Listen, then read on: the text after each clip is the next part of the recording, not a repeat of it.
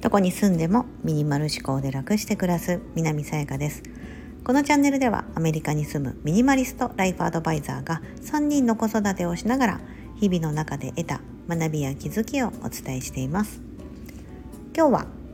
ミニマリスト100日チャレンジ73日目。履くだけで。というテーマでお伝えします。履くだけでということ言ってますのでまあ履くだから靴かズボンかまあそういう感じで想像ができると思いますが単刀直入に言いますと中敷きです。靴の中敷きインソールですね。はい。まあ私はですねもう自分で公言してますけどズボラで面倒くさがり屋なんです。それがゆえにとにかく楽して暮らしたい。っていう自分の願望をモットーにしてそのために自分が楽するためにズボラで面倒くさがり屋だから自分が楽するためにどうしたらいいかって考えていろいろやっていったら物を少なくしてみたいな感じで、まあ、今のこの発信にもつながっているんですけども、まあ、そんな私がですねもう運動するのも面倒くさいんですよ。そうできれば食べて寝てなんか好きなことして食べて寝てもうそういう生活をしていきたい。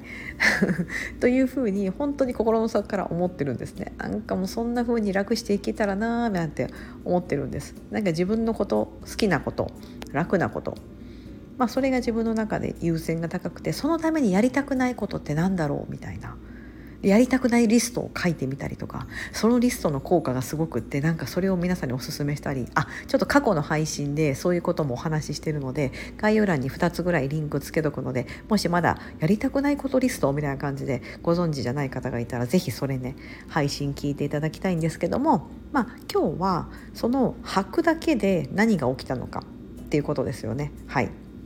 それとミニマリスト100人チャレンジ何が、まあ、通ずるのかなんですが、まあ、要はズボラで楽したいから面倒くさがり屋だからなんか運動してる時とかも何でもそうなんですけどなんか一石二鳥みたいなのが好きなんですよ私、うん、だから物減らしてるとそれにより副効果で探し物がなくなるとかあのそういったねこう副効果が生まれてくるからね、物が少ないだけでなんか効率も良くなるしなんか片付ける時間も少なくなったりとか掃除するのが楽なったり探し物なくなったりみたいなそういうのがすごい好きなんです。もうなんか何でも一石二鳥みたいなのが好きで。だからただ歩いてるだけじゃなくって歩いてるだけでそのね中敷きをね今ちょっと変えてるんですけど実はそれはちょっと特殊な中敷きでインソールなんですよ、うん、だから普段履いてるスニーカーの中敷きをペリペリっと外してそれに入れ替える。で普通に履いて外歩いたりとか、まあ、おちびちゃんと公園に行ったりとかベビーカーをしたりとか子供のお迎え行ったりとか、まあ、外に出る機会ってありますよね、まあ、中敷きってどうしても靴履いとかないと、ね、あの自分の体に密着してくれないんですけど、まあ、それを履いているだけで姿勢が良くなる。だったりとかそれにより、まあ、姿勢が良くなるからそれによりこう筋肉がバランスよくついて、まあ、歩きやすくもなるし、まあ、その副効果としてはよりこう筋肉を効果的に使うから痩せるみたいなそういった効果副効果が生まれてくるわけなんですよね。でそれいいじゃないですか。で それを私知ってですねそれは日本にいる時にそれをお試ししませんかみたいなのが来たんでえそんなのあるんですか？みたいな感じでちょっとやってみて自分で履いてみておおみたいな感じにこれ本当に履くだけでこんなに結構効果あるもんなんだなと。というのが今回の私のチャレンジの一つなんですよね。でまあそれってなんかそのピットソールって呼ばれるえーと、中敷きなんですよね、うん、なんか確かになんだろうなこう履くと結構気持ちいいんですよ。なんかちょっとしたつぼ押しじゃないですけどこう突起になってるところがあるというかでも別に履いてて痛いとかはないんですよね。であの自分のサイズにあの中敷きのサイズにカットして入れて履くだけ。だから別に靴の中で窮屈な感じもしないしただ中敷きをそのものに入れ替えただけって感じなんですよね。うん。で、まあ、それによりもちろん自分で歩かないとその中敷きの効果は得られないのであの私の場合ですねその中敷き履いてるからといってすごいたくさんまた歩くようになったかとか外に出るようになったかって言ったらそれはノーなんですよ。はい、そこはですねなんかその自分の時間ってまあその外に行く時間をそそれだけね増やせたかって言ったらそうじゃないので痩せたとか体重減ったまでの効果は全然出てないんですけど、まあ、でも確かに履くことで歩きやすいなっていう効果はめちゃめちゃ感じてて歩きやすいしなんかこう背筋がスッと伸びるような感覚は確かにあるんですよね。ほうほうほうほうほうみたいな、えー、結構この中敷き履くだけで侮れないもんなんだなと思って、うん、だから確かにずっと続けてやってたりとかするとあそういう効果、うん、う本気でちゃんとやればちゃんとそういう、まあ、体重痩せるとかいうのもあるんだろうなみたいな感じで、まあ、私はそこには行き立ってないんですけどもそうっていうのをですね感じてたりします。でこれ良くないですか、ね、一石二鳥だなと思って。うんね、でもねなんかねあの私はお試しでサンプルをねいただいたんだりなんですけど実際買うとあなんか3足セットで結構なお値段するんだなって思ったんですけどでも試してみる価値はあるのかなと思うんです。なんかなぜならなんだろうなその履いてるだけだしなんかそれをやってることが誰にもバレないというかだって中敷きわざわざ人の中敷きって見ないじゃないですかで外出た時に靴脱ぐ機会って日本だと何だろう座敷座敷がある居酒屋とかって時ってなんか靴脱ぎますよねあとまあお友達の家に招待されて家に入りますって時ぐらいかな。うん、でもその時わざわざ脱いだ靴をなんか上からまちまちと中敷き見たりしないし別に見られたとしても別に普通の中敷きなんですよね。そう。だから何の違和感もないからそう。なんかそういう風にしてちょっとなんか一石二鳥狙ってあのやってますみたいな姿勢矯正みたいなしてますがあわよくばこれで痩せようとしてますなんてことがバレないからいいなってめっちゃ思うんですよね。ね。そう。なんかほら物減らすのもそうじゃないですか、うん、なんか家片付けるのもそうだと思うんですけどなんかあの普段なんかそんな風にこう頑張ってるじゃないけどあの物減らしたりとか私今メンスゲームとかで大々的にやってますけどなんかそれを見られるとちょっと恥ずかしいと思う人もいると思うんですよ。うん、なんかほらそれを公開するっていうのは要は自分の家に結構物があるとかで今から捨てるものを公開するなんてなんかそのゴミみたいなのをわざわざ公開するなんてって思う感覚の方もいればいや全然なんかこれで減らせるんだったらめっちゃいいじゃんみたいな。でやってて楽しいって皆さん言ってもらえるんでそう。なんかみんながみんなに当てはまるわけではないと思うんですよね。そのなんか中敷きの効果もみんながみんな痩せるわけじゃないし実際私中敷き入れたからといって体重減ってないんですよね 減ってないんですけどでもなんか、まあ、どうせあ外歩くんだったらなんかちょっと効果的にみたいな。うんね、なんかほらどうせ外歩あの歩くんだ、まあ、靴の靴を例にとるとどうせならなんかねどうせヒールの靴履くんだったら足が綺麗に見える長さ何センチだったっけな？私もうヒール履かないから忘れちゃったんですけど6センチ以上とか。でな究極は9センチぐらいのヒールが一番足が女性のふくらはぎが一番綺麗に見えるとかいうのなんかなかったでしたっけ？なんかなんか雑誌で見たんだよね昔。なんかそれもそうじゃないですか。ね。なんか3センチとか4センチだと逆に足が太く見えるとかヒールの太さもあるじゃないですかいろいろ。太いのを履くとなんか足が太く見える。でもピンヒールでも細すぎると今度逆に足のふくらはぎの太さが目立ってしまうとかなんかいい塩梅のやつがありますよね。でそういうの究極をやっていくいくとねなんかそのバランスが一番いいやつを探せてそれを履いておけば、まあ、それだけでこう足が細く見えるとか、ね、歩くと綺麗に見えるとか。まあ、それとなんか中敷きって同じような感じかなと思うんですよね。私はヒール履かないんであのこっそりとなんかバレずにそういうちょっと姿勢矯正みたいなできたらいいなみたいな思ってやってますけども、うん。まあ、別にバレなきゃとも何とも思ってなくて全然公開してるからあそんなの中敷き入れて歩いてんだみたいな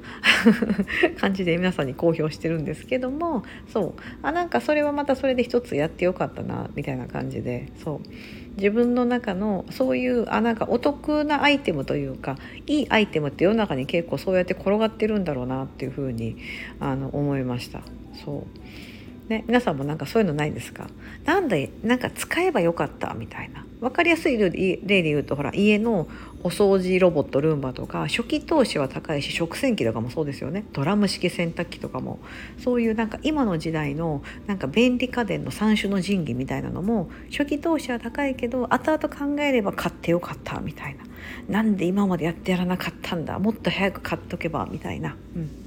ね。なんかそういうふうにしてこう時間的なところは戻ってきてくれないので必ず。うんね、それだけはね時間がもう巻き戻してほしいとか私の寿命を3年、ね、長くしてほしいとか言ってもそこには必ず約束できないなんかねあの時間も戻せないし寿命を必ず3年長くするっていうことも約束できないことじゃないですか。うんなんだけどなんかそのアイテムみたいなところねせっかくだったらその物の力を借りて、ね、自分が本当に必要なものであればそのものに最大限活躍してもらってより良い暮らしとかより良い人生になればいいなみたいな風になんかまあ思えるきっかけでもあったかなというふうに思っております。ぜひねなんかこう私はなんかズボラで面倒くさがりだという自覚があるからこそあこれいいじゃんみたいなの思ったんですけど、ね、いろんなのがあるなと思うんですよね。そう。自分にとって必要なものっていろいろそう変わってくるなと思いながら。この間インスタグラムでライブした時にあのフォロワーさんからのコメントで家にこうソーダストリームって分かります？なんかお水にこうえーと、家でプシュッとこうなんかそのその装置に差し込めばそのお水が炭酸水になるっていううん、要は炭酸水好きにはたまらない。家でそうそう毎回ほら炭酸水で外から買ってこないといけないと思うんですけどそういった手間もなくそういう専用のガスとその装置があれば結構小型の装置ですけどあればソーダが炭酸水がいつでも手軽に飲めるみたいな。うん、でもそれを手放そうかどうかすごい迷うっていうんですけどどう思いますか？みたいな感じであった時にその自分の中の落としどころはどこなのかな？みたいな感じでそのフォロワーさんにお答えしててで、まあ、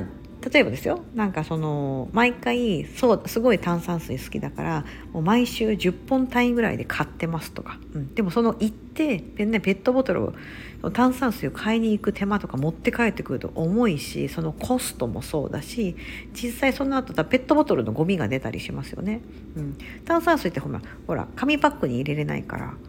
で必ず炭酸水または缶か缶になりますよね。その2つになるからなんかその環境を考えるとちょっととかなんかそういうふうなところがあってそうあるんだったりしたら別にそのあのソーダのやつがあってもいいと思うんですよね。そう。だってその買いに行く手間とか、ね、環境のあれをかと考えたら。でもそれよりもなんかそこにあることが嫌だとか、えーと、実際そんなに頻度がなあの飲んでる頻度がないとかうん、なんかガスのその炭酸水のガスを買いに行くとかそのコストの方がめっちゃかかってるとかとかであれば、うん、あのどっちを取るかだと思うんですよね。うん、ね。あとはなんか自分の好みも変わってきますよね。その当時はめちゃめちゃ炭酸水好きで飲んだけどなんかもう飽きちゃってとか。とかだったら手放し時かもしれないし、うん、というような感じでなんか物もそのその人その人によっては欲しい時と欲しくない時がある、ね、その人によっても見解が違うしその人にその人ごとに必要か必要かじゃないかっていうのは変わってくるのでなんか誰かの基準で物を持つ数だったりとか物の持つ基準を決めるんじゃなくって自分の基準で是非決めていただければいいんじゃないかなと思います。私もなんか最近ほんとつくづくそう思うんですよね。ね。でなんかありがたいことになんか別にこうやって物減らしミンスゲームだとか炊飯器がないとか言ってもなんかそんな誰かからバッシングされたとかなんだそれみたいな感じでそんなこう批判を浴びるようなことがもう今幸いないんですよね。なんかあったらまたなんか傷ついたりとかしてなんか考え方変わったりするのかなと思うんですけどでもなんか軸が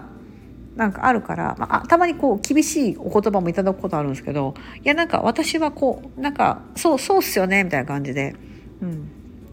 相手のことを特に否定もせずあの同調もせずそうね。で自分の意見を別にあの変えることもなくただひょうひょうと なんかだんだん生きれるようになったなっていうふうに最近改めて思います。はい。まあ、今日はそんな感じでですね。ちょっと話がなんかだから断線してしまいましたがミニマリスト100日チャレンジ73日目履くだけでというようなテーマでそういったなんかちょっとね一石二鳥的な中敷きインソールをですねちょっとお試ししてなかなか良かったですよと。いうようなことをおすめえーと、お伝えしてみました。一応あのリンクも貼っときますのでもしご興味があったら、えーと概要欄の方を見ていただければなと思います。それでは皆様ここまでお聴きいただきありがとうございます。今日も素敵な一日になりますように。